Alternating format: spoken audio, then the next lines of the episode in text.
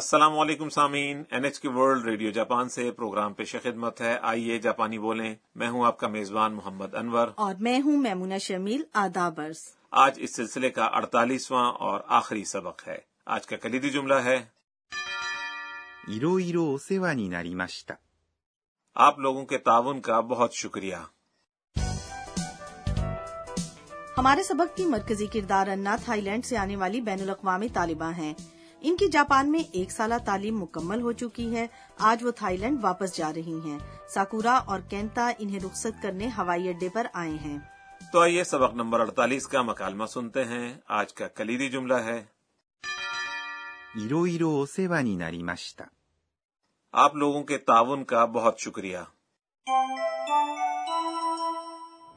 きはまもなく搭乗手続きを締め切らせていただきます体に気をつけて。タイに着いたら連絡してねはいいろいろお世話になりました健太さんとさくらさんもお元気で تو آئیے اب مکالمے کی وضاحت کرتے ہیں کینتا نے انا سے کہا 体に気をつけて。 اپنا خیال رکھنا 体、 اس کے لفظی معنی ہے جسم لیکن یہ یہاں جسمانی صحت کے معنوں میں استعمال ہوا ہے に、 یہ حرف جار مفول کو ظاہر کر رہا ہے 気をつけて。 یہ ایک فعل کی تے شکل ہے فعل ہے 気をつけます。 یعنی خیال رکھنا آ، یہ دوستانہ گفتگو ہے اس لیے کینتا نے کیوتسکیتے کے بعد گداسائی نہیں لگایا ٹھیک ہے نا جی آپ کی بات درست ہے جب گھر والے یا دوست کہیں جا رہے ہوں تو صرف یہ بھی کہا جا سکتا ہے 気をつけて。 یعنی اپنا خیال رکھنا تو انور صاحب اس جملے میں نی مفول کو ظاہر کرنے کے لیے استعمال کیا گیا ہے یعنی جس چیز کا خیال رکھنا ہے جی بالکل ٹھیک مثال کے طور پر اگر یہ کہنا ہو کہ گاڑیوں سے احتیاط کرنا یا گاڑیوں کا خیال کرنا تو گاڑیوں یا گاڑی کی جاپانی ہے 車、 چنانچہ یہ جملہ یوں بنے گا 車に気をつけて。 کینتا کے بعد ساکورا انا سے کہتی ہیں タイに着いたら連絡してね。 تھائی لینڈ پہنچ کر اطلاع دینا یا رابطہ کرنا タイ、 یعنی تھائی لینڈ に、 یہ حرف جار مقام یا منزل کو ظاہر کرتا ہے 着いたら。 یعنی جب پہنچ جاؤ یا پہنچنے کے بعد یہ شرطیہ شکل ہے اس فعل کی 着きます。 یعنی پہنچنا اس کی تا شکل ہوگی 着いた。 اس کے ساتھ را لگا کر から。 شکل بنائی گئی ہے محمود آپ کو یاد ہوگا کہ سبق نمبر تیس میں ہم نے یہ شکل سکھائی تھی جی بالکل مجھے یاد ہے فیل کی تا شکل کے ساتھ راہ لگا کر ہم نے تارا شکل بنائی تھی جی ہاں سبق نمبر تیس میں اسے استعمال کرنے والا جملہ یوں تھا 雨に濡れたら。風邪をひくよ。 یعنی اگر بارش میں بھیگ گئے تو زکام ہو سکتا ہے اس جملے میں تارا شکل شرط کے لیے استعمال ہوئی تھی یعنی اگر بارش میں بھیگ گئے تو لیکن آج کے جملے タイに着いたら。 میں اس کا استعمال کچھ مختلف ہے یعنی جب تھائی لینڈ پہنچ جاؤ تب یہاں بھی تارا شکل ایک شرط ہی ہے کہ جب یہ شرط پوری ہو جائے تب اگلا کام کرنا تو ساکورا انا سے تھائی لینڈ پہنچ جانے کے بعد کیا کرنے کا کہہ رہی ہیں سکورا نے کہا 連絡して。 یعنی ہمیں اطلاع دینا یا ہم سے رابطہ کرنا یہ اس فعل کی تے شکل ہے 連絡します。 یعنی رابطہ کرنا یا اطلاع دینا یہاں فعل کی تے شکل درخواست کا بے تکلفانہ انداز ہے اور جملے کے آخر میں ね。 زور دینے کے لیے ہے یعنی ساکورا نے انا سے درخواست کی ہے کہ وہ تھائی لینڈ پہنچ کر رابطہ ضرور کریں جی ہاں بے تکلفانہ انداز کی بجائے زیادہ شائستہ گفتگو ہو تو یہی بات یوں کہی جائے گی 連絡してください。 یعنی براہ کرم ہمیں اطلاع دیجیے گا انا جواب میں کہتی ہیں はい。 یعنی جی ہاں اس کے بعد وہ کہتی ہیں いろいろお世話になりました。 آپ لوگوں کے تعاون کا بہت شکریہ ویسے اس جملے کے لفظی معنی یہ ہیں کہ آپ نے میرا بہت خیال رکھا یہ آج کا کلیدی جملہ ہے いろいろ مختلف انداز سے یا طرح طرح お世話になりました。 آپ نے میری خدمت کی یا میرا خیال رکھا یہ دراصل شکریہ ادا کرنے کا ایک انداز ہے انا کے جاپان میں قیام کے دوران ساکورا اور دیگر ساتھیوں نے ان کی بہت مدد کی تھی اور ان کا ہر موقع پر خیال رکھا تھا انا اس تعاون کے لیے ان کا شکریہ ادا کر رہی ہیں تو آج کے کلیدی جملے کو ایک بار دوہرا لیں いろいろお世話になりました。 اس کے بعد انا مزید کہتی ہیں ケンタさんとさくらさんもお元気で。 کینتا اور ساکورا آپ لوگ بھی خوش و خرم رہیں ケンタさん、 کینتا کو مخاطب کرنے کے لیے انا نے اس کے نام کے ساتھ عزت کا لفظ سان لگایا ہے と、 یعنی اور さくらさん、 یعنی سکورا صاحبہ سان مرد اور خواتین دونوں کے نام کے ساتھ لگایا جا سکتا ہے も、 یعنی بھی お元気で。 خوش و خرم رہیں یا اپنا خیال رکھیں اس میں شروع میں عزت کے اظہار کے لیے او ہے اور اس کے بعد 元気、 یعنی ٹھیک صحت مند یا خوش و خرم اوگینگ کی دے ایک دعائیہ لفظ ہے کہ آپ ٹھیک ٹھاک اور خوش رہیں عام طور پر یہ ایسی صورت میں استعمال کیا جاتا ہے جب آپ کسی سے طویل عرصے کے لیے الگ ہو رہے ہوں انور صاحب ہم اکثر ملاقات ہونے والے افراد سے رخصت ہوتے وقت اوگینکی دے نہیں کہہ سکتے جی بالکل ایسا ہی ہے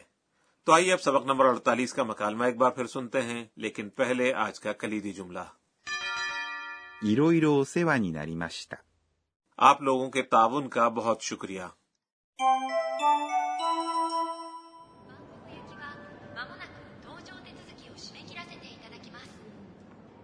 体に気をつけてタイに着いたら連絡してねはいいろいろお世話になりました健太さんとさくらさんもお元気で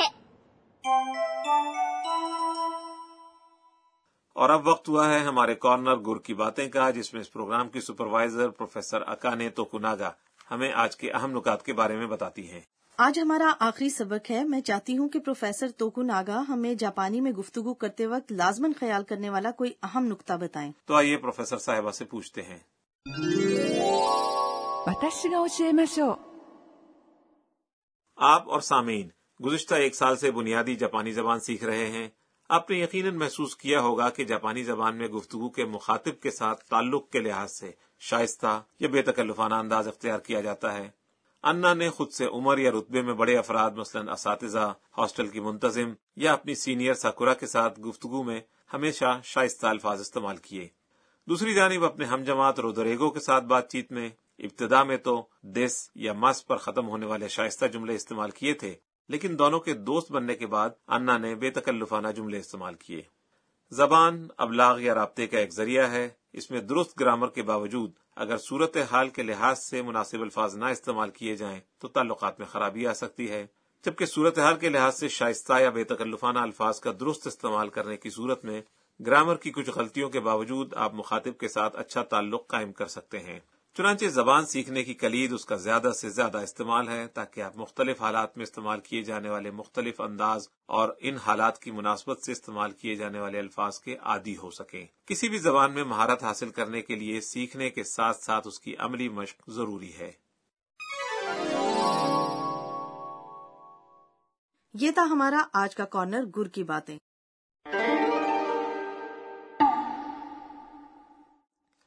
اب وقت ہوا ہے ہمارے کارنر صوتی الفاظ کا اس میں ہم آوازوں یا رویوں کی عکاسی کرنے والی صوتی تراکیب متعارف کرواتے ہیں آج کے آخری سبق کے صوتی الفاظ یہ ہیں یہ کسی شخص کے ہنسنے کو ظاہر کرنے والا لفظ ہے نا جی بالکل درست あはは、 یہ خوشی کے ساتھ کہا لگا کر ہنسنے کو ظاہر کرتا ہے ہنسی سے متعلق ایک اور صوتی لفظ یہ ہے ارے کیا یہ بھی ہنسی کو ظاہر کرنے والا لفظ ہے うふふ、 جی ہے تو ہنسی کو ظاہر کرنے والا لیکن یہ زیادہ منہ کھولے بغیر کھیکھی کر کے ہنسنے کو ظاہر کرتا ہے یہ اکثر خواتین کی دبی دبی ہنسی کو ظاہر کرنے کے لیے بھی استعمال ہوتا ہے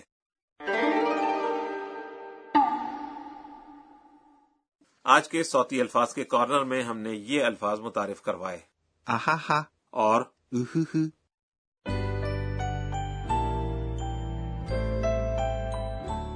اور سبق کے اختتام سے پہلے ہمارا کارنر ہے انا کی ٹویٹ انا آج کے ایونٹس پر ایک نظر ڈالتی ہیں اور ٹویٹ کرتی ہیں えーっと今日は ہر شخص کو اگلی ملاقات تک سایونارا میں جب دوبارہ جاپان آؤں گی تو میری جاپانی یقیناً بہت بہتر ہو چکی ہوگی تو سامعین آج کا آخری سبق آپ کو کیسا لگا آج کا کلیدی جملہ تھا いろいろお世話になりました。 آپ لوگوں کے تعاون کا بہت شکریہ اور ہمارے تمام سامعین نے ایک سال تک یہ پروگرام سنا آپ سب کے تعاون کا بھی بہت بہت شکریہ امید ہے کہ اس کے ذریعے آپ نے جاپانی زبان کی ابتدائی بات چیت سیکھ لی ہوگی اس کی مشق کرتے ہوئے اسے مزید بہتر بنائیے اور ہمیں اجازت دیجیے سایونارا